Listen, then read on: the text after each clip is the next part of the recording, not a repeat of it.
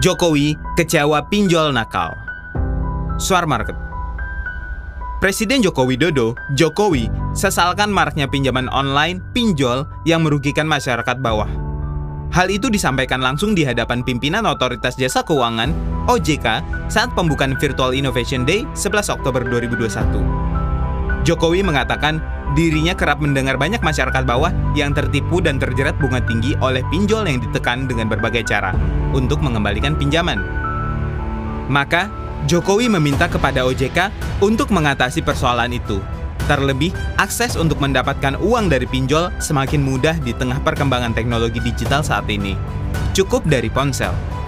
Dikutip dari kompas.com, sebelumnya Ketua Dewan Komisioner OJK, Wimbo Santoso, mengatakan semua pihak harus bersama-sama membasmi pinjol ilegal karena kerap meresahkan masyarakat. Menurutnya, pinjol ilegal harus dibasmi bersama karena pelakunya membebani dan merugikan masyarakat.